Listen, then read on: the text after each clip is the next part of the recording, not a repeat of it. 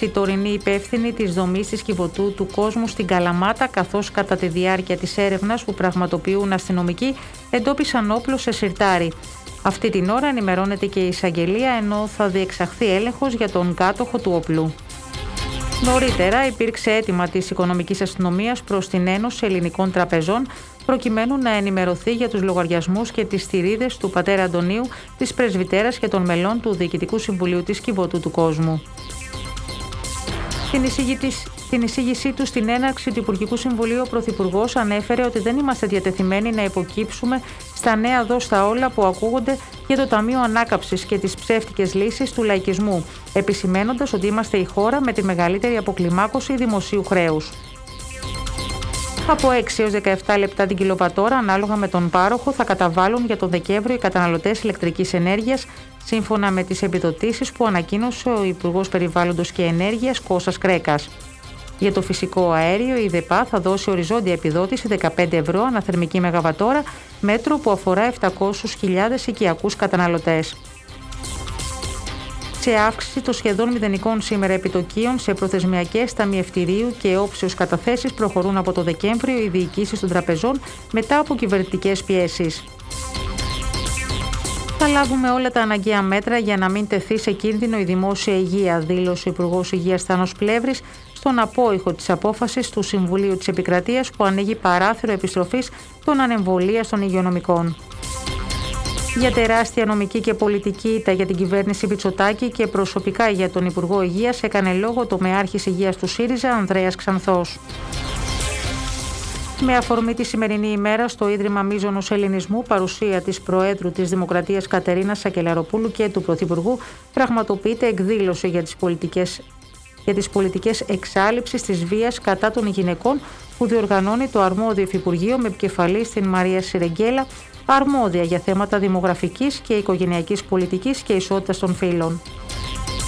Καλούμε όλες τις γυναίκες που απειλείται η ασφάλειά τους με οποιονδήποτε τρόπο να μιλήσουν ανοιχτά, δήλωσε ο Υπουργός Προστασίας του Πολίτη Τάκης Θεοδωρικάκος. Να σπάσει η σιωπή, να υπάρξει το θάρρος στις γυναίκες να καταγγείλουν περιστατικά έμφυλης βίας και δεύτερον να φτιάξουμε δομές, τόνισε ο πρόεδρο του ΣΥΡΙΖΑ Αλέξης Τσίπρας. Έξι ακόμα συστήματα υπόγειων κάδων, απορριμμάτων και ανακύκλωσης τοποθέτησε ο Δήμος Ηρακλείου Αττικής. Στη διεθνή επικαιρότητα, ο απολογισμός των νεκρών από τον σεισμό που έπληξε την Ιάβα στην Ινδονησία αυξήθηκε στους 310. Ακόμα 24 άνθρωποι συνεχίζουν να αγνοούνται, πάνω από 2.000 άνθρωποι τραυματίστηκαν. Το σκοτάδι παραμένει βυθισμένο το 70% της Ουκρανίας εξαιτίας των ρωσικών επιθέσεων σε βασικές ενεργειακές υποδομές της χώρας. Πρόκειται για πόλεμο αντοχής, δηλώνει ο Βολοντίβιλ Ζελένσκι σε συνέντευξή του στους Financial Times. Στην αθλητική σας ενημέρωση, το Ιράν επικράτησε 2-0 της Σουαλία στην πρώτη αναμέτρηση του προγράμματος της Παρασκευής στο Μουντιάλ του Κατάρ. Στο μπάσκετ, ο Παναθηναϊκός υποδέχεται απόψε τη Βιλερμπάν στο Άκα στις 9. Στην πρόγνωση του καιρού, Παρέες νεφώσεις που από το μεσημέρι θα πυκνώσουν αύριο στην Αττική. Άνεμη Ανατολική Βορειοανατολική 4 με 5 μποφόρ. Η θερμοκρασία θα κοιμανθεί από 10 έως 18 βαθμούς Κελσίου. Περισσότερες ειδήσεις στην ιστοσελίδα του επικοινωνία 94fm.gr. Επικοινωνία 94 FM.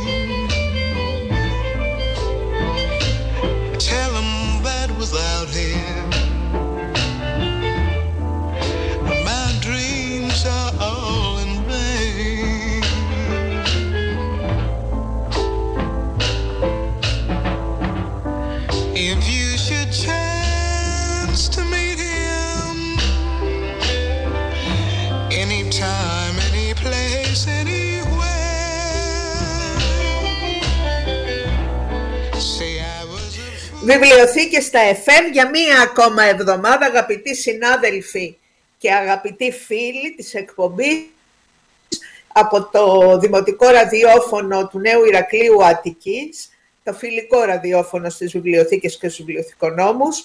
Ε, είμαστε εδώ ε, με την Ανθή Μπάλιου και την Δημοτική Βιβλιοθήκη Ηρακλείου Αττικής για 14η χρονιά σε αυτή την εκπομπή.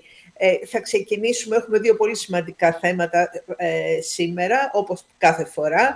Θα ξεκινήσουμε με την ε, κυρία ε, Οικονομίδου από την μουσικολόγο στη βιβλιοθήκη Βιβιαν, Λίλιαν Βουδούρη, με συγχωρείτε. καλησπέρα σας κυρία Οικονομίδου. Θέλετε να παρουσιαστείτε; Καλησπέρα σας, καλώς σας βρήκα, ευχαριστώ για την πρόσκληση. Ε, ναι, είμαι μουσικολόγος, έχω τελειώσει από το Τμήμα Μουσικών Σπουδών του Αριστοτελείου Πανεπιστημίου Θεσσαλονίκης και για 27 χρόνια ήμουν υπεύθυνη του αρχείου Μανώλης Καλομύρης, το οποίο τελικά ήρθε στην uh, μουσική βιβλιοθήκη Λίλια Μπουδούρη και από πέρσι είμαι και εγώ στην, uh, στη βιβλιοθήκη που δουλεύω και στη βιβλιοθήκη και στο Αρχείο Ελληνικής uh, Μουσικής. Ε, σήμερα όμως έχετε έρθει με μια άλλη σας ιδιότητα εδώ. Ναι, σωστά. Είμαι και πρόεδρος της, ε, του ελληνικού παραρτήματος το, της Διεθνούς Ένωσης Μουσικών, Βιβλιοθηκών και Αρχείων με το οποίο συνεργάζεται η Ένωση Ελλήνων Βιβλιοθηκονόμων και Επιστημόνων που που είναι ο βασικός συνεργάτης αυτής εδώ της εκπομπής. Θέλεις, Ανθή, να συνεχίσεις με την κυρία Οικονομίδου; Ναι, ναι, ναι κυρία Οικονομίδου και στους καλεσμένους, τους φίλους και τις φίλες ακροατές, καλησπέρα και από μένα. Ε, χαιρόμαστε πάρα πολύ που έχουμε την κυρία Οικονομίδου σήμερα, γιατί έχει γίνει πρόσφατα η σύσταση του νέου Διοικητικού Συμβουλίου, στο οποίο εκλεχτήκατε πρόεδρος. Ε, αρκετά πρόσφατα, είναι το τέλη Ιουλίου. Μπράβο. Οπότε δεν ξέρω αν θα θέλετε να αναφερθείτε και στα υπόλοιπα μέλη του Διοικητικού Συμβουλίου, να τους αναφέρουμε Βεβαίως. λίγο. Λοιπόν, αντιπρόεδρος, να σας πω και πού δουλεύουμε και ο καθένας μας, έτσι, για να δώσουμε ναι, το ναι, πείγμα. Λοιπόν, εγώ είμαι μουσικολόγος. Ναι. ναι. Η, η αντιπρόεδρος είναι η κυρία Στέλλα Κουρμπανά, η οποία δουλεύει στο αρχείο του Οδείου Αθηνών. Η γενική, η, η γενική γραμματέας, ε, η κυρία Σοφία Τσοπάνη, που είναι στο, στη, βιβλιοθήκη, στη, μουσική, στο, στη βιβλιοθήκη του Τμήματος Μουσικών Σπουδών του Αριστοτελείου Πανεπιστημίου. Ε, ταμείας η κυρία Μεράκου που είναι και διευθύντρια της Μουσικής Βιβλιοθήκης και μέλος ο Αλέξανδρος Ζουχαρκιολάκης, ο οποίος είναι ο διευθυντής του Συλλόγου Φίλος Μουσικής, στο οποίο μία από τις δράσεις είναι η, η Μουσική Βιβλιοθήκη, η Βουδούρη. Κυρία Οικονομίδου, είστε η dream ναι. team ε, της μουσικής, της ελληνικής μουσικής, ε, από ό,τι βλέπω. Ε, εγώ θα στείλω πολλά χαιρετίσματα στη Σοφία Τσομπάνη, γιατί είναι πολύ φίλη, πολύ αγαπημένη, από εδώ από Θεσσαλονίκη. Ε, καλή δύναμη, επομένως, και καλή αρχή στο έργο του νέου Διοικητικού Συμβουλίου, εγώ να ευχηθώ. Ε, και δεν ξέρω αν θα θέλετε να ξεκινήσουμε να μας πείτε έτσι λίγο για τον, ε, τον νέο προγραμματισμό του έτους, ε, τι έχετε κάνει, τι έχετε προγραμματίσει. Κοιτάξτε, καταρχάς να πω ότι τα μέλη του Διοικητικού Συμβουλίου δεν είναι η πρώτη φορά που εκλεγόμαστε. Είναι γιατί το παράρτημα έχει ιδρυθεί από το 2016 και κάποιοι από εμάς είναι από το, από το πρώτο Διοικητικό Συμβούλιο, αλλά από το δεύτερο Διοικητικό Συμβούλιο. Όλοι πάντως είχαμε ξανακάνει τουλάχιστον άλλη μία θητεία. Οπότε Είχατε έχουμε... και τον κύριο Μπασμαδέλη, τον οποίο σας τον πήραμε φέτος, στην ναι, Ένωση Ελλήνων Βληθκονόμων, ε. ναι. Θα κάνει έργο και από εκεί ο Άρης φυσικά. Ναι, ναι. Ε, που λέτε, στην ουσία εκμεταλλευτήκαμε τον, ε, την κατάσταση του κορονοϊού και την, του εγκλισμού και ήδη από το προηγούμενο Διοικητικό Συμβούλιο είχαμε κάνει κάποιες ε, διαδικτυακές δράσεις. Οπότε είπαμε να το συνεχίσουμε αυτό, γιατί είναι κάτι το οποίο πραγματικά συνδέει ανθρώπους πολύ εύκολα από διαφορετικά μέρη, ενώ ε, αλλιώς φυσικά δεν είναι το ίδιο με το να είσαι επιτόπου και να συναντάς τον άλλον, αλλά και από την άλλη αυτό δίνει τη δυνατότητα το να ε, ερχόμαστε κοντά από διάφορες περιοχές και ακόμη και εκτός Ελλάδος. Δηλαδή, όπως και το συνέδριο που είχαμε κάνει το τελευταίο πέρσι ήταν διαδικτυακό και είχαμε και ανθρώπους που, ομιλητές που ήταν εκτός Ελλάδος. Φέτος με το καινούργιο διοικητικό συμβούλιο αποφασίσαμε να, να συνεχίσουμε αυτές τις ε, δράσεις, οι οποίες ήταν κάπως μεμονωμένες και αυτή θα έχει, ελπίζουμε δηλαδή, να έχει μια συνέχεια, η οποία ονομάζεται «Γνωρίστε μας τη βιβλιοθήκη ή το αρχείο σας». Και ευελπιστούμε να έχει πολλές ε, συνέχειες, δηλαδή προς το παρόν δοκιμαστικά, δεν έχουμε ξεκίνησει ακόμη, θα ξεκινήσουμε τον Ιανουάριο, θα το κάνουμε κάθε τελευταία Τετάρτη του μήνα και η αλήθεια είναι ότι είχαμε κάποιες, ε, αρκετές δηλαδή, ε, προτάσεις και από ανθρώπους που δεν είναι μέλη και από φορείς, μάλιστα που δεν είναι μέλη και ευελπιστούμε να τους κάνουμε και αυτούς μέλη μας. Η αλήθεια είναι ότι ήδη στα μέλη υπάρχουν πολύ σημαντικοί φορείς, δηλαδή οι περισσότεροι σημαντικοί φορείς είναι ήδη μέλη. Να πω πέραν από εμάς που αναφέρθηκα ήδη, ότι είναι και η Εθνική Βιβλιοθήκη της Ελλάδας, η Ένωση Λόμου το Αρχείο της ΕΡΤ και, και άλλα τμήματα επίσης μουσικών σπουδών και άλλοι φορείς. Οπότε το έργο που βγαίνει είναι πολύ σημαντικό, καλύπτει πολλές περιοχές ε, της Ελλάδας. Ε, ε, είναι ένα συνολικό έργο και πολύ ολοκληρωμένο. Ε, πάρα πολύ ωραία. Εγώ τώρα ήθελα να ρωτήσω, κυρία Γονομίδου, για όλα αυτά που μας λέτε, ο κόσμος πώς μπορεί να ενημερώνεται; Έχετε κάποιο site, κάποιο blog, ναι, ναι, παράρτημα; Ναι. ναι. Έχουμε και την επίσημη στο σελίδα μας και έχουμε και στο facebook σελίδα Πώς μπορεί να σας βρει κάποιος; Ελληνικό παράρτημα μουσικών, βιβλιοθηκών και αρχείων. Δεν χρειάζεται να το γράψει όλο. Ναι, ναι, Αλλά ναι, άμα ναι, γράψει ναι, ελληνικό παράρτημα μουσικών, βιβλιοθηκών. Ναι. Θα το βρει. Ωραία. Ε, ε, ήθελα να ρωτήσω... Ναι, ήθελα να ρωτήσω πώς γίνεται αυτή η επικοινωνία. Εσείς επιλέγετε σε ποιες βιβλιοθήκες ή αρχεία θα απευθυνθείτε για να τα προσκαλέσετε να παρουσιαστούν ή κάνατε μια ανοιχτή πρόσκληση και όποιος ε, ε, ενδιαφερθεί τον ε, παρουσιάζεται και τον αναδεικνύεται; Κάναμε μια ανοιχτή πρόσκληση. Δηλαδή στείλαμε και στα μέλη μας, αλλά στείλαμε και γενικώς και γι' αυτό το βάλαμε και στο Facebook. Από, από εκεί το είδατε κιόλας κι εσείς και, και με ναι. καλέσατε. Γιατί ο στόχος μας είναι πέραν των, των φορέων που είναι ήδη μέλη μας, να γνωριστούμε, γιατί λίγο πολύ γνωριζόμαστε, να γνωριστούμε και με αυτούς που δεν είναι μέλη. Όπως και επίσης ε, μας έχουν κάνει πρόταση για παρουσιάσεις άνθρωποι με ιδιωτικές ε, συλλογές. Δηλαδή δεν είναι απαραίτητο να είναι εκπρόσωπος κάποιου φορέα, που και αυτό είναι πολύ σημαντικό. Γιατί αυτό είναι ακόμη πιο έτσι, ιδιαίτερο και, και άγνωστο. Να το πω, δεν έχουν τα μέσα για να προωθηθούν, να το πω έτσι, να γίνουν γνωστοί. Και αξιοποιήσιμο στο μέλλον, θα έλεγα. Βεβαίως, ναι. Δεν μπορούμε να ξέρουμε πού θα βγάλει αυτό, γιατί στην ουσία Ναι, αυτή η δράση, η οποία είναι, κρατάει μία ώρα, η μισή ώρα είναι η παρουσίαση εκ μέρους του εκπροσώπου και η άλλη μισή είναι συζήτηση. Οπότε πάνω στη συζήτηση μπορούμε να, να πούμε ένα σωρό πράγματα, να, να γίνουν ένα σωρό προτάσεις και για μελλοντικές συνεργασίες και για βοήθεια επίσης όπως χρειάζεται, τα προβλήματά μας. όλα αυτά. Ε, θα ήθελα σε αυτό το σημείο να πω, να ενημερώσω και τους ακροατές, ότι το παράρτημα των μουσικών βιβλιοθηκών του Διεθνούς Αυτού Οργανισμού ε, στην Ελλάδα έχει, συνεργάζεται με την Ένωση, έχει ομάδα εργασίας μουσικές βιβλιοθήκες στην Ένωση Βιβλιοθηκών Νόμων και Επιστημόνων Πληροφόρησης. Έχουν εκπρόσωπο την αγαπητή συνάδελφο, τη Μαρία την, την ε, Ασλανίδου, από το Ιόνιο Πανεπιστήμιο και όλο αυτό είναι προστιθέμενη αξία και για τις βιβλιοθήκες και για τα αρχεία και για τους μουσικολόγους και για τους βιβλιο... μουσικούς βιβλιοθηκονόμους. Και θέλουμε να είμαστε σε συνεργασία και είμαστε στη διάθεση των μουσικών βιβλιοθηκών και βιβλιοθηκονόμων και αρχείων. Ναι, βεβαίως και δικός μας στόχος είναι αυτός και πάντα το άνοιγμα. Το να γνωριστούμε όλοι, να δούμε τα κοινά μας προβλήματα, τις, την πώς μπορούμε να συνεργαστούμε. Αυτό είναι το σημαντικότερο ναι. τελικά όλων. Γιατί όλοι έχουμε προβλήματα, να το πούμε και έτσι. Και να μην έχουμε, μπορούμε να αναπτύξουμε πράγματα Σίγουρα, ναι. παραπέρα. Ναι, ναι. Με τα δυνατά μας στοιχεία. Mm.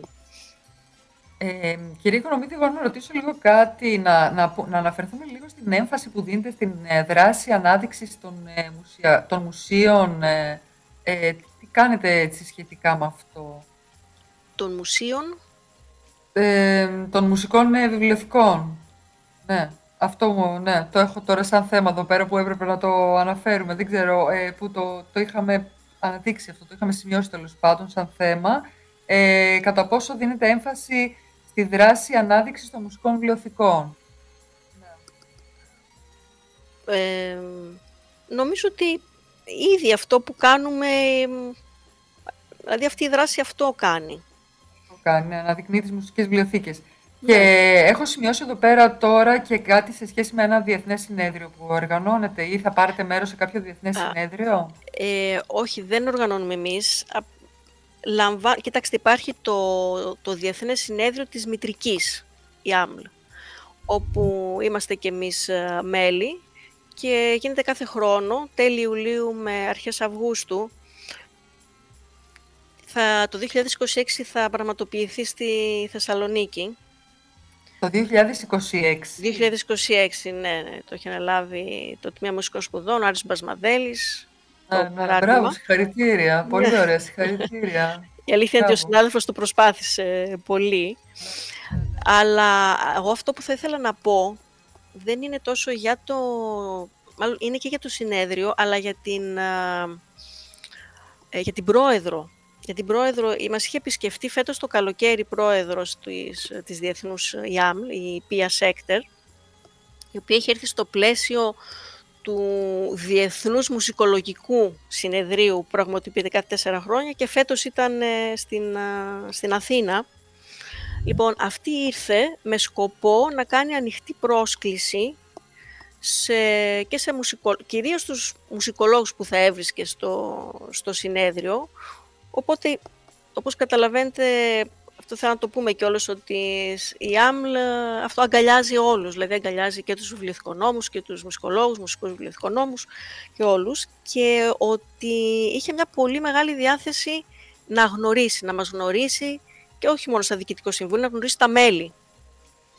Και είχαμε κανονίσει, αν και ήταν, αυτό που λένε, ήταν η χειρότερη εβδομάδα που θα μπορούσε να επιλέξει, ήταν μετά το 15 Αύγουστο, όπου όλα ήταν κλειστά, ε, όσους ναι. κατάφερε και βρήκε, τους επισκέφθηκε, συζήτησε, ανταλλάξαμε email και κράτησε μια επαφή, γιατί αυτό λέει και η ίδια, ότι αυτό που φτιάχνει την ένωσή μας είναι τα παραρτήματα. Ναι, βέβαια. Ναι. Έτσι, ναι, έτσι. Ε, Ωραία, ξέρετε τι ήθελα να ρωτήσω Γάλλο. Μου έχει γεννηθεί, ήθελα γενικότερα να το... Είχα έναν προβληματισμό, δηλαδή είχα μια πορεία έτσι όλο αυτόν τον καιρό, γιατί έχουμε και εμείς στο Πανεπιστήμιο Μακεδονίας που εργάζομαι ένα τμήμα μουσικών σπουδών και έχουμε κάποιους συναδέλφους οι οποίοι ασχολούνται με την καταλογράφηση και τα λοιπά και μάλιστα η κυρία Σέμκου ήταν και μέλος ε, του, ε, της Ένωσης της δικής σας του παραρτήματος, ε, τέλος πάντων έχει τώρα. Ε, Οπότε ήθελα να ρωτήσω ουσιαστικά, είναι μια ξεχωριστή κατηγορία αυτό το υλικό που πραγματευόμαστε, που καταλογραφούμε, που διαχειριζόμαστε. Κατά πόσο πρέπει κάποιος έτσι να έχει γνώσεις πάνω στη μουσική, στη μουσικολογία και ταυτόχρονα είναι και βιβλικό νόμος; Ναι, ε, αυτό είναι κάτι το οποίο χειριστεί κιόλας. Ε, υπάρχει δηλαδή ένας διεθνής ορισμός για το μουσικοβλικό νόμο, το τι γνώσεις θα έχει, αλλά για να το πούμε έτσι πολύ απλά, η μουσική είναι μια άλλη γλώσσα. Είναι πραγματικά μια είναι γλώσσα, αλλά είναι μια εντελώς διαφορετική γλώσσα. Οπότε όποιος ασχολείται με την καταλογογράφηση μουσικού υλικού πρέπει να γνωρίζει μουσική. δεν είναι απαραίτητα, δεν χρειάζεται απαραίτητα να είναι μουσικολόγος. Φυσικά ο μουσικολόγος μπορεί πολύ καλύτερα να κατανοήσει σε βάθος κάποια πράγματα. Αλλά να πω το πολύ απλό, ε, άμα κάποιος δεν ξέρει μουσική μπορεί να κρατήσει ανάποδα μια παρτιτούρα ας πούμε. Δηλαδή να μην ξέρει καν ποιο είναι το πάνω, ποιο είναι το κάτω. Να το πω πολύ απλά.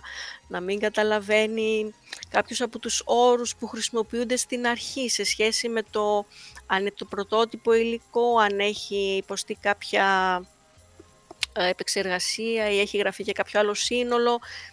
Είναι διάφορα πράγματα τα οποία πρέπει κανείς να γνωρίζει. Τα οποία αυτά δεν υπάρχουν βέβαια στο πρόγραμμα σπουδών των τμήματων βιβλιοθηκονομίας εδώ πέρα σε εμάς. Στο εξωτερικό υπάρχουν. Ναι. Για να γίνει κάποιος μουσικός βιβλιοθηκονόμος παίρνει κάποια εξειδίκευση. Ε, Αυτά είναι μεταπτυχιακά. Είναι μεταπτυχιακό πρόγραμμα. Είναι ιδιαίτερε μεταπτυχιακό δεν έχουμε πρόγραμμα. Εδώ πέρα. Ναι, ναι, ναι ακριβώς. Αυτό είναι ένα θέμα είναι θέμα. Ναι, Θέλετε να, κάνετε, να αναπτύξετε τέτοια σεμινάρια σε, σε αποφύτους πτυχιούχους βιβλιοθηκονόμους ανέργους μέσω της Ένωσης. Αυτό είναι κάτι που μπορούμε να το δούμε. Δηλαδή έχει συζητηθεί προς το παρόν αυτό που έχει κάνει η Ένωση είναι με τις... Ε, εμείς έχουμε κάποιες ομάδες εργασίας και μέσα αυτές τις ε, ομάδες εργασίας υπάρχει και μία που ονομάζεται ομάδα εκπαίδευσης στη μουσική βιβλιοθηκονομία.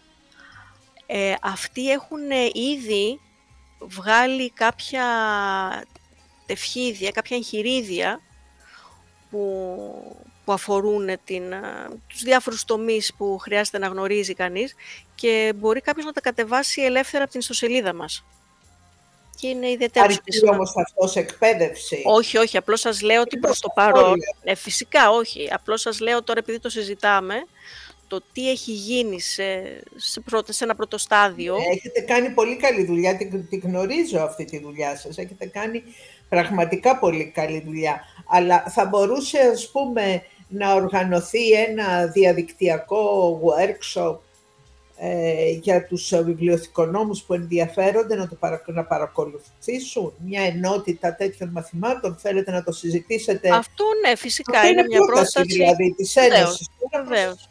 Αν θέλετε να το συζητήσετε, να δούμε πώς μπορεί να συμβεί. Ε, με μεγάλη χαρά κιόλας, βεβαίως. Αυτό είναι κάτι που στη συνέχεια δηλαδή της εκπομπής μπορούμε να το, ναι, ναι. Να το δούμε. Μετά το τέλος της εκπομπής, γιατί στη συνέχεια έχουμε έναν άλλο πολύ ενδιαφέρον καλεσμένο. ναι, ωραία, ωραία. Οπότε αυτό είναι πολύ σημαντικό. Βέβαια, η επιμόρφωση των βιβλιοθηκονόμων πάνω σε μουσικό υλικό είναι κάτι που λείπει από εδώ πέρα. Κάποιος δηλαδή πρέπει να το αναζητήσει σε επίπεδο μεταπτυχιακού, να βγει έξω για να το κατακτήσει. Ε, και είναι πολύ σημαντικό αυτό. Βέβαια, παρόλα αυτά, όλοι οι βιβλιοθηκονόμοι που έχουμε εδώ πέρα στα μουσικά τμήματα και στο Ιόνιο και στο Αριστοτέλη και στην Αθήνα, που αλλού έχει τώρα δεν ξέρω, ε, το, ανταποκρίνονται και με τον καλύτερο δυνατό τρόπο, δηλαδή και πολύ επιτυχημένα στα καθήκοντά τους ε, να κατολογραφήσουν και να διαχειριστούν όλο αυτό το υλικό. Ε, Παρ' όλα αυτά, αυτό είναι ένα θέμα το οποίο σίγουρα είναι προς ε, συζήτηση και πολύ σημαντικό. Ναι. Βεβαίως, γιατί αυτοί, αυτοί έχουν σπουδάσει κιόλας. Δηλαδή, γνωρίζουν μουσική, δεν είναι κάποιος που, που δεν γνωρίζει μουσική. Γι' αυτό τα καταφέρνουμε. Ωραία. Κυρία Οικονομίδου, τώρα να πάμε έτσι σε επόμενες δράσεις, μελλοντικές δράσεις. Τι προγραμματίζετε τώρα έτσι και έστω και μακροπρόθεσμα, τι σκέφτεστε; Κοιτάξτε, προς το παρόν έχουμε δώσει έμφαση σε αυτό που τώρα το ξεκινάμε. Δηλαδή από τη στιγμή που τώρα το ξεκινάμε και δεν ξέρουμε και πώς θα προχωρήσει, πώς θα εξελιχθεί, σε τι θα ε. αναπτυχθεί, τι άλλο θα βγάλει.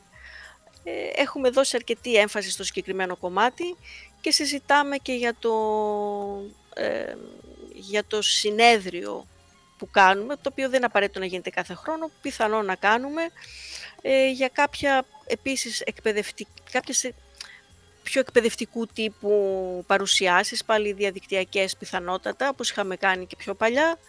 Και τώρα και με αυτή την uh, καινούργια πρόταση της κυρίας Κατσιρίκου έχουμε και πράγματα να σκεφτούμε καινούρια. Ωραία, ωραία, πολύ ωραία. Εντάξει, νομίζω ότι οι μουσικές βιβλιοθήκες ε, είναι μια κατηγορία ειδικών βιβλιοθηκών όπου από όλες τις ειδικές βιβλιοθήκες που έχουμε στην Ελλάδα, οικονομικές, ε, οτιδήποτε άλλο τέλος πάντων, δεν μου στο μυαλό και τα λοιπά, ναυτιλιακές, που είμαστε σε όλα τα δίκτυα ανθή, ε, οι μουσικές βιβλιοθήκες είναι αυτές οι οποίες έχουν οργανωθεί πολύ και εκπροσωπούν και το ελληνικό τμήμα στο εξωτερικό, διεθνώς δηλαδή, έχουν ισχυρή παρουσία δηλαδή και στο εξωτερικό και είναι πολύ σημαντικό αυτό. Δηλαδή, μακάρι και άλλες ε, ειδικές βιβλιοθήκες έτσι, να λειτουργούσαν με αυτόν τον τρόπο.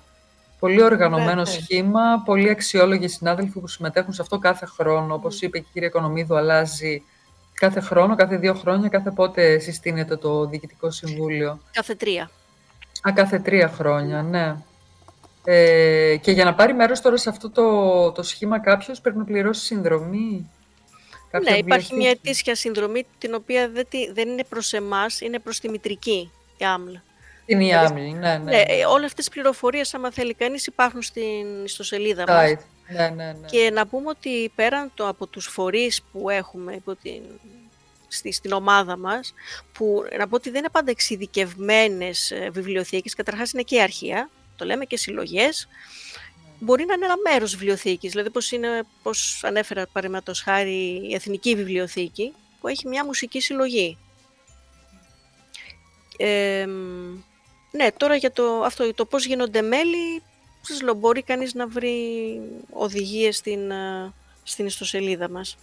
Και ο καθένας μπορεί να γίνει. Έχουμε και πολλά ατομικά μέλη επίσης. Και ατομικά, ναι. ναι και έτσι με αυτόν τον τρόπο μπορούν να συμμετέχουν και σε διεθνείς δράσεις, σε διεθνεί συνέδρια. Φαντάζομαι στα ότι. Στα πάντα, στα πάντα. Ναι. Τους είναι πιο εύκολο. Δηλαδή δίνουν, παίρνουν έτσι ένα προβάδισμα εκεί για να βγαίνουν έξω. Δημιουργείται ε, μια κοινότητα στην ουσία και όντως έχετε δίκιο και σε αυτό ότι ενδιαφέρονται φυσικά και, με την, και στην, για τις συνεργασίες με το εξωτερικό και αυτό δίνει μια έτσι άλλη Είστε, σε, είστε μέρος έτσι, κάποιου προγράμματος, συμμετέχετε σε κάποιο ευρωπαϊκό πρόγραμμα με άλλα ξανά πανεπιστήμια, έχετε έτσι, τέτοιες συνέργειες; Ε, όχι, όχι δεν έχουμε. Ναι. Έχουμε, μια, ε, έχουμε κάποια μέλη, όπως είναι η κυρία Σλανίδη και η κυρία ε, Αρσινό Ιωαννίδου, που έχουν φτιάξει μια ομάδα στην μητρική, η ΑΜΛ, κατευθείαν εκεί, ενώ οι υπόλοιπες είμαστε του, του παραρτήματος. Κυρία Οικονομίδου, θα θέλαμε να σας ευχαριστήσουμε. Ήρθε η ώρα για να κλείσουμε το πρώτο ημίωρο, να περάσουμε σε διαφημιστικό διάλειμμα. Σας ευχαριστούμε πάρα πολύ.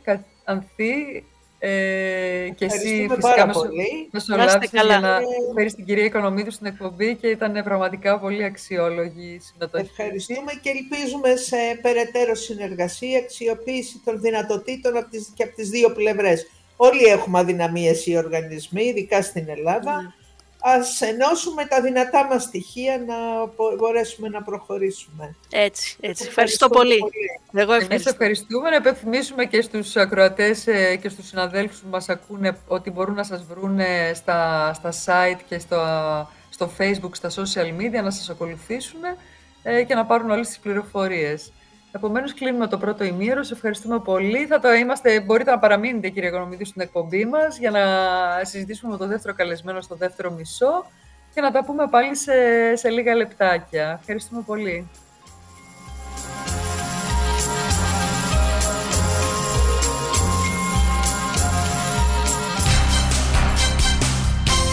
Επικοινωνία 94 FM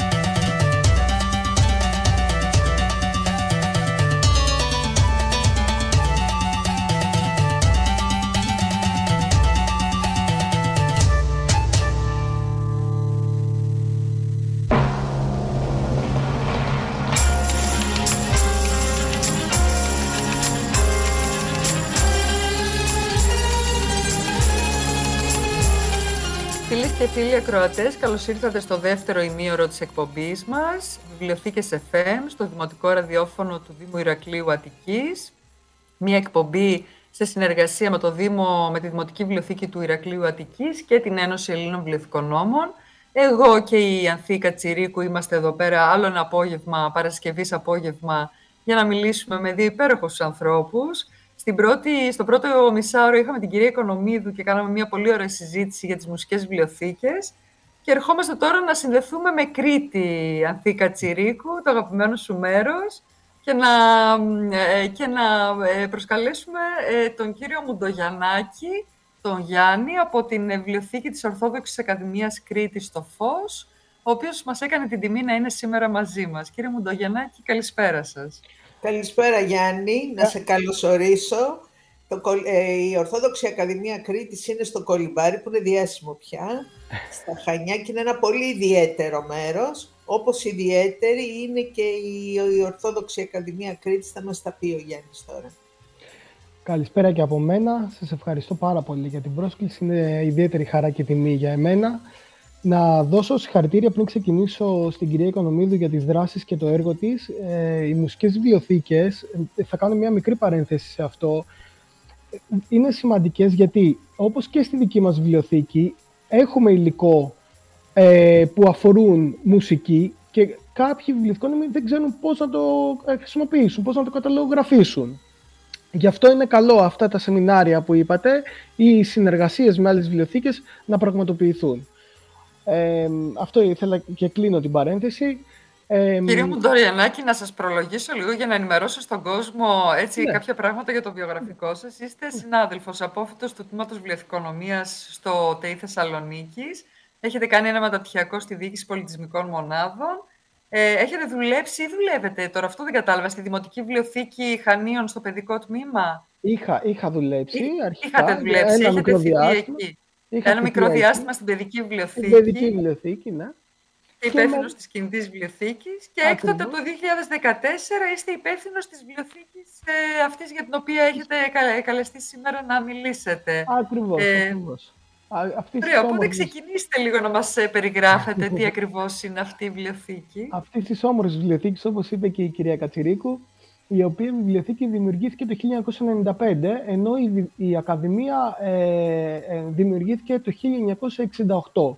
Ε, η βιβλιοθήκη ε, αποτελεί μια ευγενική προσφορά του Αμερικάνου λογοτέχνη ε, κυρίου Ρόμπερτ Φούλτζαμ, το, το οποίο έχουμε πάρα πολλά βιβλία του, ο οποίος κάλυψε όλες τις δαπάνες του κτηρίου.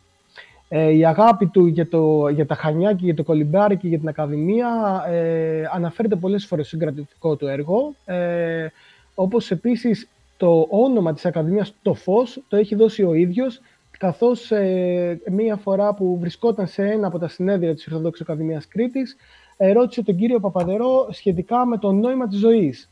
Εκείνος το απάντησε ότι το νόημα της ζωής για εμένα, θα σας το λέω πολύ περιληπτικά, υπάρχει αυτό στο βιβλίο το φλεγόμενο στρώμα, το οποίο μπορεί κανείς να το βρει και ψηφιακά, θα αναφερθώ και σε αυτό αργότερα, στο οποίο βρίσκει ε, κατά τη διάρκεια του, μετά τον Δεύτερο Παγκόσμιο Πόλεμο, ένα καθρεφτάκι από μία μηχανή της γερμανικής κατοχής και αρχίζει να παίζει με το φως ο κύριος Παπαδερός, ο ένας εκ των δύο ιδρυτών της Ορθοδόξης Ακαδημίας Κρήτης. Ε, γι' αυτό λοιπόν το νόημα της ζωής είναι να μπορέσει να δώσει το φως στα σκερά σημεία.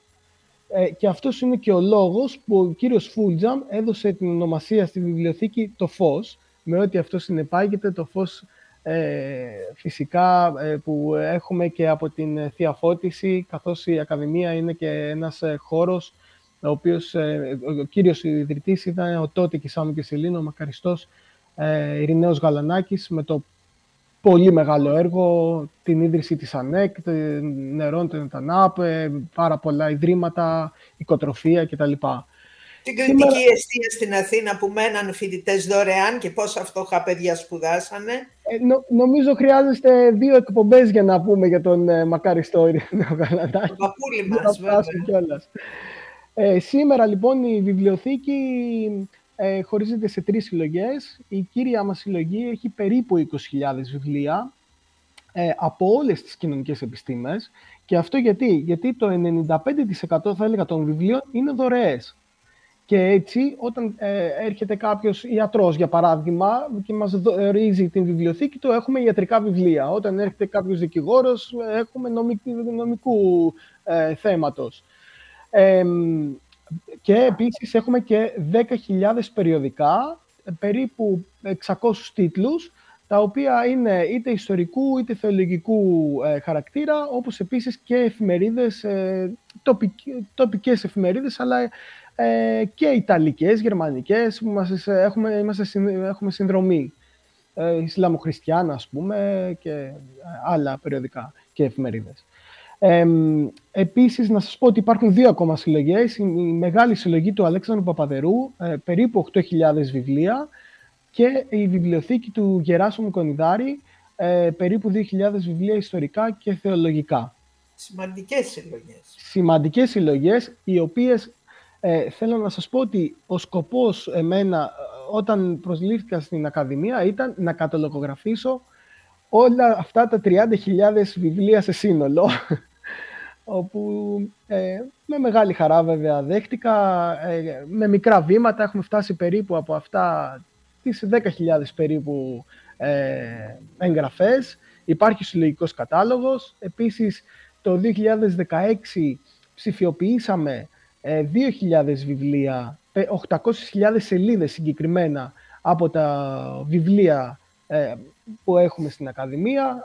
Αυτό ήταν βέβαια ενταγμένο σε ένα πρόγραμμα με το Δήμο Πλατανιά, όπου ψηφιοποιήθηκαν και εκκλησίες και μονοπάτια και ε, θρησκευτικά κοιμήλια και έτσι μπορεί κάποιος να τα βρει σε μια ιστοσελίδα που έχει ε, δημιουργηθεί μόνο για αυτό και να βρει και τα βιβλία τα οποία έχουμε ψηφιοποιήσει. Βέβαια όχι όλα, γιατί υπάρχουν και τα copyright, όπως γνωρίζετε, όσα μπορέσαμε να πάρουμε τα πνευματικά δικαιώματα. Αυτό βρίσκεται στο www.libraryoact.gr, τα οποία μπορείτε να τα βρείτε και όλα από την ιστοσελίδα μας, αν κάποιος ε, την επισκεφτεί.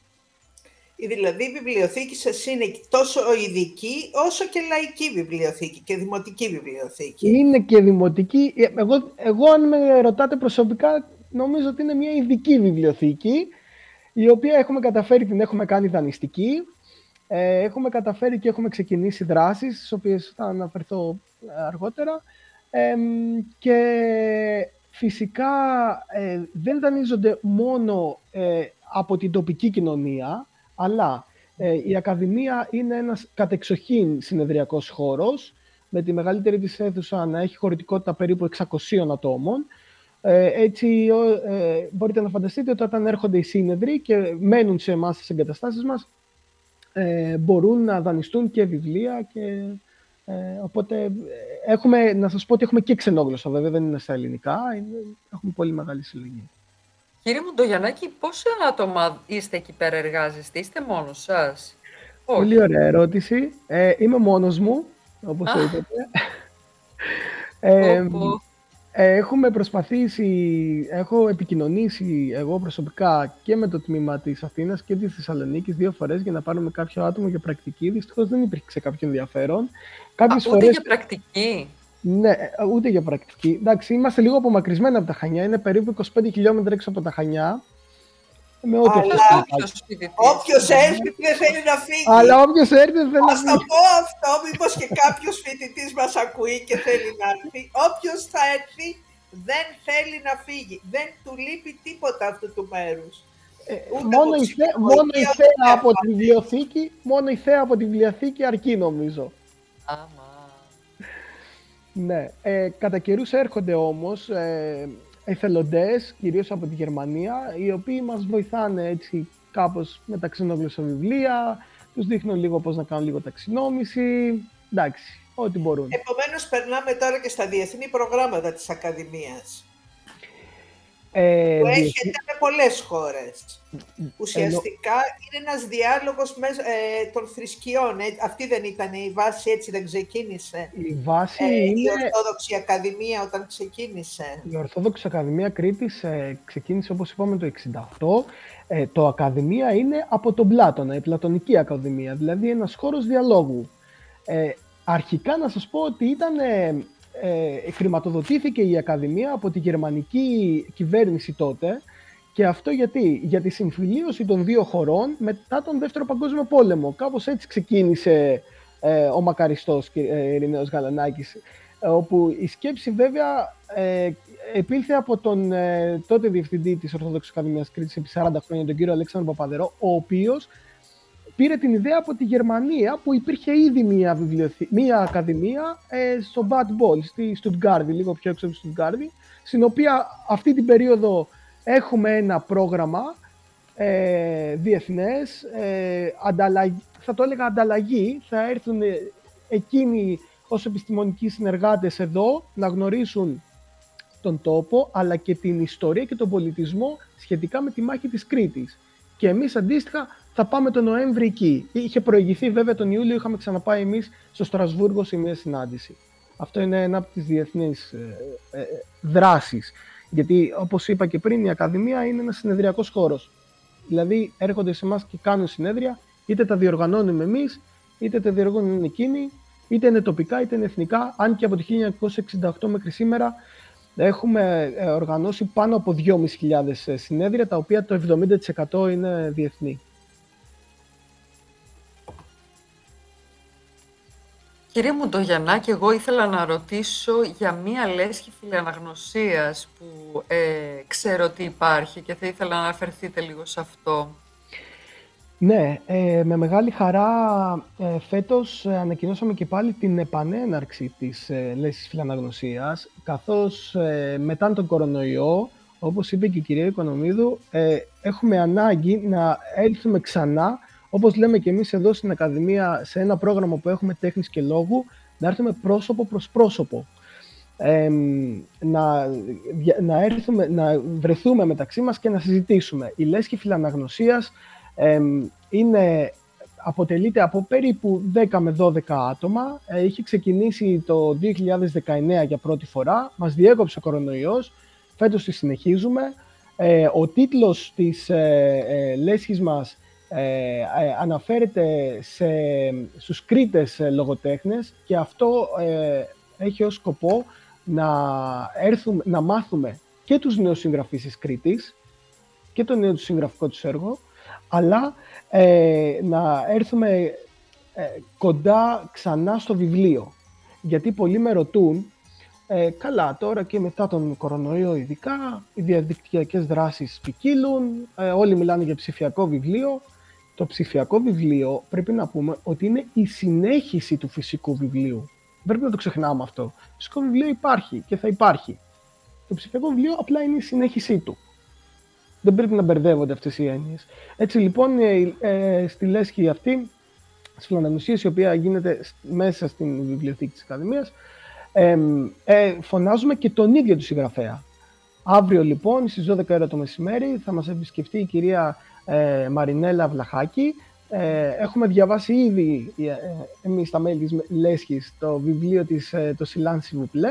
Ε, θα το συζητήσουμε μαζί της, αλλά πιο πριν, στις 11, έχουμε τη Λέσχη Φιλαναγνωσίας για τα παιδιά, στα οποία ε, έχω τη τύχη και τη χαρά να τους διαβάζω ένα βιβλίο, να το συζητάμε μετά. Βέβαια η θεματολογία έχει να κάνει είτε με συναισθήματα, είτε με τη διαφορετικότητα. Έτσι λοιπόν είτε θα δούμε κάποια βιντεάκια στο YouTube, είτε θα κάνουμε μια κατασκευή, είτε θα ζωγραφίσουμε κάτι. Ε, και έτσι 11 με 12 θα έχουμε τους μικρούς φίλους και 12 με 1 τους μεγάλους. Και αυτά τα παιδιά είναι εκεί από την περιοχή ή από τα σχολιά; Αυτά τα, αυτά τα παιδιά είναι από την περιοχή και όχι μόνο όμως. Έρχονται και από τα Χανιά και από το Καστέλι γνωρίζετε τις χιλιομετρικές... Ε, ναι, ναι. Είναι 25 χιλιόμετρα από τα Χανιά, 25 χιλιόμετρα από το Καστέλι. Είμαστε περίπου στη μέση. Έχουμε και παιδιά από το Κολυμπάρι και από το Καστέλι και από τα Χανιά. Ε, είναι, αναφέρονται σε ηλικίες 4 έως 10 ετών. Ε, είναι συνήθως όπως σας είπα παραμύθια ε, και ε, περνάνε έτσι δημιουργικά το χρόνο τους. Γιατί, ξέρετε, ειδικότερα το Κολυμπάρι, γιατί στα Χανιά υπάρχει δημοτική βιβλιοθήκη η οποία κάνει ένα πολύ μεγάλο έργο με πάρα πολλές δράσεις. Ε, η κυρία Χουδαλάκη, διευθύντρια εκεί, πολύ καλό, πολύ σημαντικό έργο. Ε, στο Καστέλιο όμως και στο Κολυμπάρι δεν υπάρχουν δράσεις. Είμαστε οι μοναδικοί. που το κάνουμε αυτό και πάντα, ε, ειδικά είναι η τέταρτη χρονιά που το κάνουμε αυτό για τα παιδιά και ειδικά φέτος πάλι μας αγκάλιασαν πάρα πολύ και μας φάνε επιτέλους που ξεκινήσατε να κάνετε κάτι για τα παιδιά εδώ της περιοχής. Ακούμε ότι στα Κολυμπάρι υπάρχει και ένα γραστήριο σχολείο με σχολική βιβλιοθήκη, έτσι, με πρωτοβουλία δική τους. Ναι, ναι, ναι. Στο γυμνάσιο και λύκειο Κολυμβαρίου, το οποίο συστεγάζονται, ε, είχα τη χαρά να βρεθώ στα εγγένεια της σχολικής βιβλιοθήκης, στην οποία ε, μου ζήτησαν και εντάξει, τη βοήθεια ενός ειδικού, γιατί όλη αυτή την προσπάθεια την κάνουν καθηγητές, ενώ παλαιότε, βασικά παλαιότερα είχαν ξεκινήσει με μια βοήθεια από το Πανεπιστήμιο Ρεθύμνου με το ΑΒΕΚΤ. Ναι. Μετά γνωρίζετε τι γίνεται με τις σχολικές βιβλιοθήκες, να μην αναφερθώ. Ε, εκεί οι καθηγητές προσπαθούν να κάνουν, ε, να, να ταξινομήσουν και να, να καταλογραφήσουν τη βιβλιοθήκη και να την κάνουν δανειστική για το ευρύ κοινό, όχι μόνο για το βιβλίο, να είναι ανοιχτή για όλους. Είναι μια πολύ μεγάλη συλλογή, την επισκέφθηκα δύο φορές. Ε, πρέπει να έχει περίπου 3.000 βιβλία ε, και είναι πολύ ε, τους είπα ότι είμαι στη διάθεσή τους ε, να τους βοηθήσω όπως μπορώ. Οι σχολικές βιβλιοθήκες είναι ένα πολύ σημαντικό κομμάτι το οποίο χρειάζεται ιδιαίτερη βοήθεια και είναι ναι. λίγο... Ε, έχει, νομίζω έχει βγει και από το νομικό πλαίσιο τελείως. Δεν υπάρχει σχολική βιβλιοθήκη. Ναι, πρέπει να επιληφθούμε νομίζω και σαν ένωση από αυτού. Ναι, ναι, ναι. Υπάρχει ένα σημαντικό πρόβλημα εκεί. Ναι. Κύριε Μοντογιαννάκη, εκθέσεις διοργανώνεται στο χώρο και της βιβλιοθήκης. Ε... Στο χώρο της βιβλιοθήκης ε, έχουν γίνει παλαιότερα ε, εκθέσεις τέχνης. Ε, φέτος ε, φιλοξενούμε ε, μια μεγάλη έκθεση για τον, στο, όχι στη βιβλιοθήκη, στους, στους χώρους της Ακαδημίας, ναι.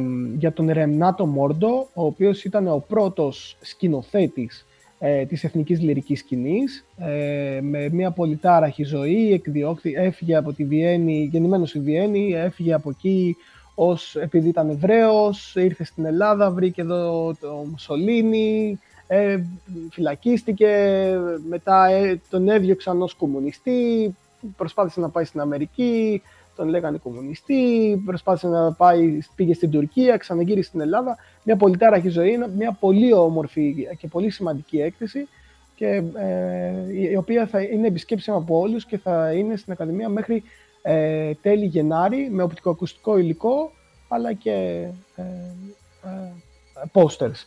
Επίσης έχουμε, τις, ε, έχουμε την έκθεση από τα αντίγραφα ε, από, το, από την ταινία το El Greco, ε, μια συλλογή πολύ σημαντική, στην οποία έχουμε και ως εκπαιδευτικό πρόγραμμα για τα σχολεία που μας επισκέπτονται, όπως και άλλη μια έκθεση ε, της κυρίας Πέπης Χατζηδάκη για τους πρόσφυγες. Είναι ξυλόγλυπτα, τα οποία έχουν δεμένα τα μάτια τους. Ξέρετε, οι πρόσφυγες όταν φεύγουν δεν γνωρίζουν πού πηγαίνουν ε, και έτσι το έχει ε, απεικονίσει δημιουργός. Είναι συγκλονιστικό αυτό.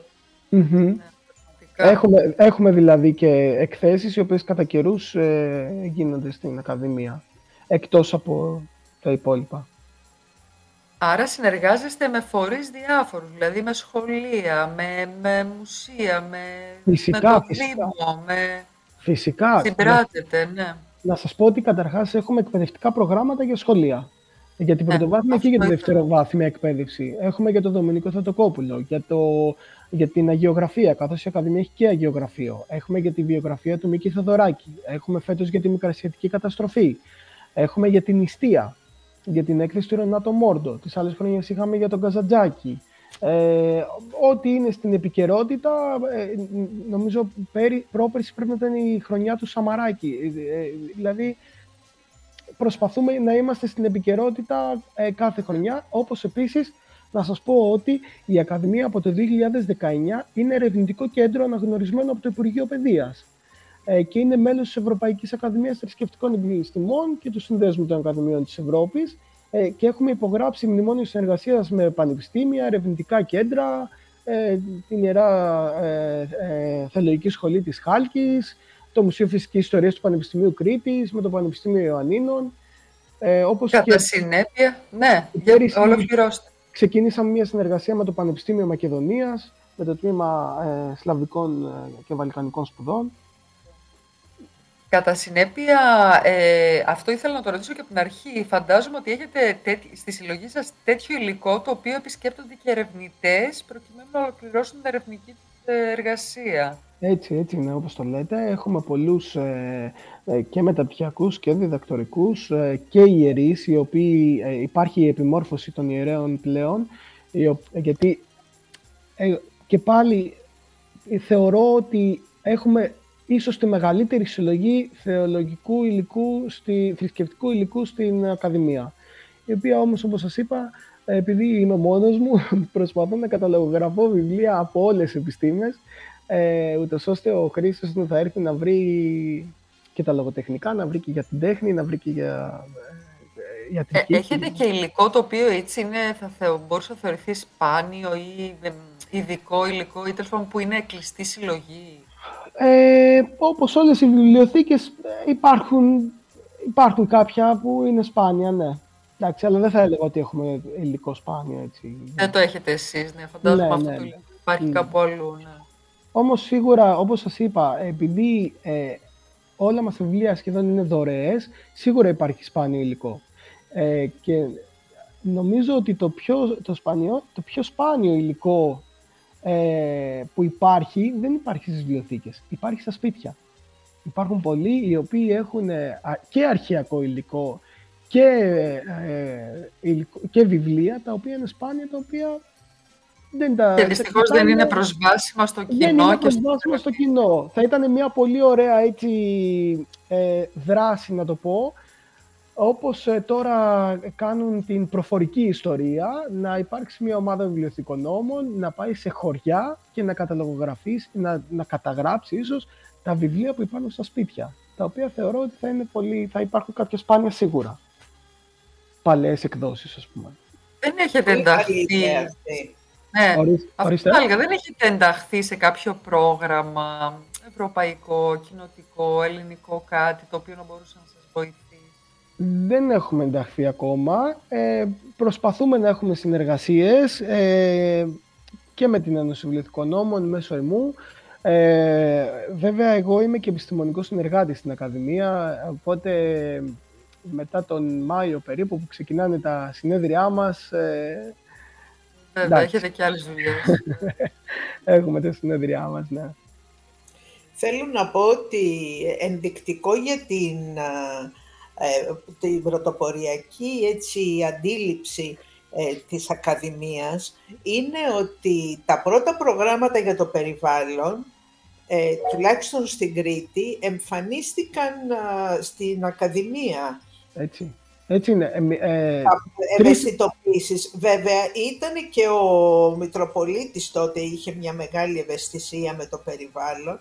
Ε, πολύ πριν αρχίσουν οι διεθνείς οργανισμοί να συζητάνε για αυτά τα θέματα και ο ΙΕ, ε, ο Μητροπολίτης Ειρηναίος Γαλανάκης είχε μια ευαισθησία για όλα αυτά τα πράγματα, ως, βέβαια από τη δική του σκοπιά, ότι είναι το δώρο του Θεού που πρέπει να το, και της δημιουργίας που πρέπει να το προφυλάξουμε κλπ.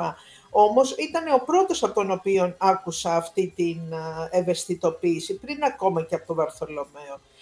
Και έτσι θυμάμαι ότι σε χρόνο ανύποπτο η Ορθόδοξη Ακαδημία, τότε ήμουνα στο Πολυτεχνείο Κρήτης, ήρθε σε επαφή με καθηγητές του Πολυτεχνείου Κρήτης και, και έκαναν, οργάνωσαν τα πρώτα συνέδρια ε, για το περιβάλλον. Ε, τα οποία συνεχίζονται ακόμα. Ένα πολύ σημαντικό συνέδριο που έχουμε είναι το ΕΚΟΤΕ. Άλλωστε η Ακαδημία, να σας πω ότι έχει και δύο παραρτήματα. Έχει το Ινστιτούτο Οικολογίας και Θεολογίας και το Ευρωμοσιακό Κέντρο Νεότητας που υπάρχει στα, στα Νοπήγια. Άλλωστε, ένας από τους κύριους τομείς δράσης της Ακαδημίας είναι η οικολογία και η θεολογία. Δηλαδή, ο λόγος του Θεού και ο οίκος του Θεού και η Ακαδημία ξεκίνησε πρώτη για, για το ενεργειακό μέλλον της Κρήτης, ε, ξεκίνησε συνέδρια, ούτως ώστε η Κρήτη να γίνει αυτόνομη ενεργειακά, με ό,τι αυτό συνεπάγεται, με όσα εμπόδια βρήκε Πότε έγινε αυτό; Ε, αυτό ξεκίνησε το 2015. Ε, εμείς έχουμε βάλει ήδη στην Ακαδημία ε, φωτοβολταϊκά και προσπαθούμε, ναι. Okay. Να, σας, να, να σας πω ότι ε, θα ήθελα και, και, εγώ να σας κάνω πρόσκληση να έρθετε στο Κολυμπάρι, να έρθετε στην Ακαδημία, να κάνουμε να, να, συνεργασία για κάποιο συνέδριο. Ε, κυρία Κατσιρίκου, ξέρετε, τα έχουμε ξαναπεί, θα τα πούμε και τηλεφωνικό. Ωραία. Κυρία, κύριε Μουντογιαννάκη, ευχαριστούμε πάρα πολύ για τη συμμετοχή σας. Ήτανε, εγώ μπροστά μου είχα οι ακροατές, τους δέκτες, τους ακούγανε και εγώ μπροστά μου είχα ε, το πρότυπο, ένα πρότυπο βιβλιοθηκό νόμου σήμερα, πραγματικά. Ε, έναν άνθρωπο ο οποίος πραγματικά αγαπάει τις βιβλιοθήκε, τα βιβλία και όλα τα σχετικά. Οπότε, κύριε Μουνταγενέκη, ήταν εμπειρία η, σημερινή, η σημερινή σας ε, συμμετοχή. Και η κυρία Οικονομίδου μας μετέφερε πολύ ωραίες πληροφορίες για τα δικά τους τα πεπραγμένα. Ανθή Κατσιρίκου, ήρθε η ώρα να αποχαιρετιστούμε, να ανανεώσουμε το ραντεβού μας για την επόμενη Παρασκευή στις 5 η ώρα στον Επικοινωνία 94 FM, Βιβλιοθήκες FM και παρακολουθείτε μας σας παρακαλώ στο site της Ένωσης, στο Facebook και στα κοινωνικά δίκτυα. Γραφτείτε στην Ένωση, είναι δύναμη αυτό για το επάγγελμα και για τον καθένα μας ξεχωριστά και για όλους μαζί. Συμμετέχετε στις ομάδες εργασίας της Ένωσης, θα είναι προς όφελος του επαγγέλματός μας, άρα και ημών των ιδίων. Καλή σας νύχτα, ραντεβού για την άλλη εβδομάδα με δύο ενδιαφέροντα θέματα. Καλό σας βράδυ. Καλή σας Kylie Sasmik.